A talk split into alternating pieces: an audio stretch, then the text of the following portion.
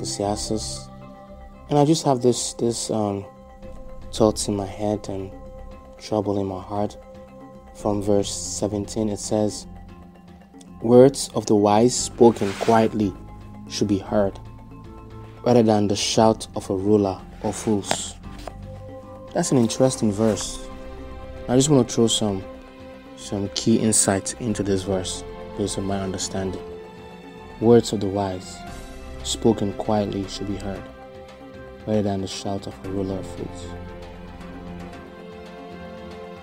I mean, here we are in our society where our leaders in institutions, government, education, business, world, and here we have the masses, the populace, and sometimes they don't, the masses sometimes they don't think for themselves. They give all your power, all your decision making to an individual who just scream, shout, yells, self-seeking leaders, leaders who don't even have no, who violate moral ethics standards. Our leaders don't longer believe in right and wrong. They're too tolerant. It's like they don't have a principle, like a set of, of ethical, moral standards to live by. Leaders that compromise easily. Leaders that just make vain promises to, to the society, to the populace, to the masses. All they do is just to scream with all their plans and policy for the nations.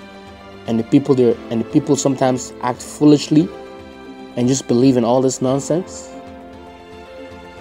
and the people sometimes they they are fools. People we we live in a society where the masses the people act in foolishness. They're just controlled by one individual selfish desire one individual who does not have any moral standard of living who does not believe in ethics.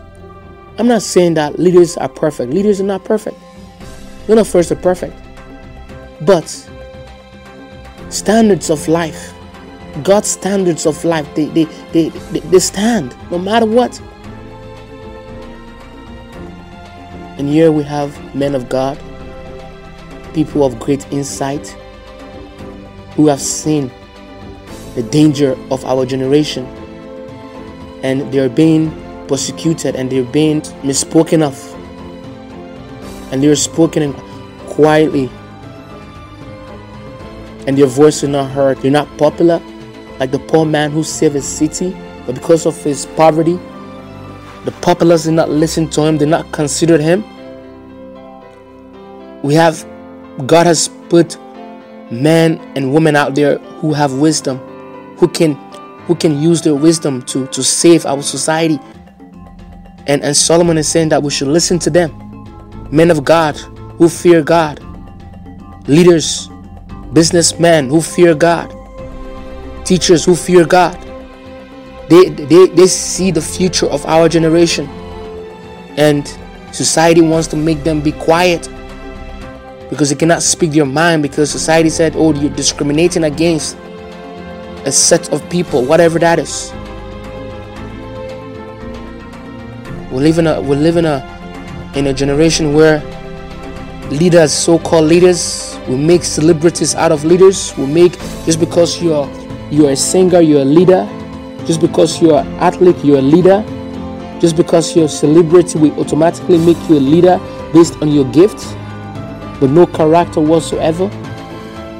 And they make decisions for us. They dictate our life. They determine our value systems. We don't have no voice. No, we have to have a voice. We're talking about our children. We're talking about our world. This is our world. This world does not only belong to few people. This world does not belong to, de- to the devil. It also belongs to God. But the devil just wants to pretend as if he owns this world. No one individual owns this world. This is God's word. I'm pleading to you all. Words of the wise spoken quietly should be heard. Not this so called uh, uh, man made uh, celebrities who think they know it all or, or just because they have money. They think they're wise. They think They think they set the standards for our children.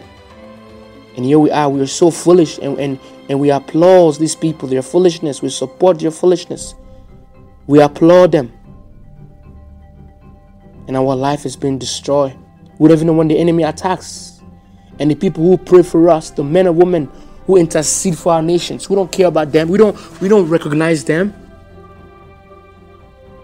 But people who are so-called progressive minded, mentally, emotionally, morally, depreciating our our culture because of so-called progress. That's not progress, that's foolishness. That's all I have to say. Thank you.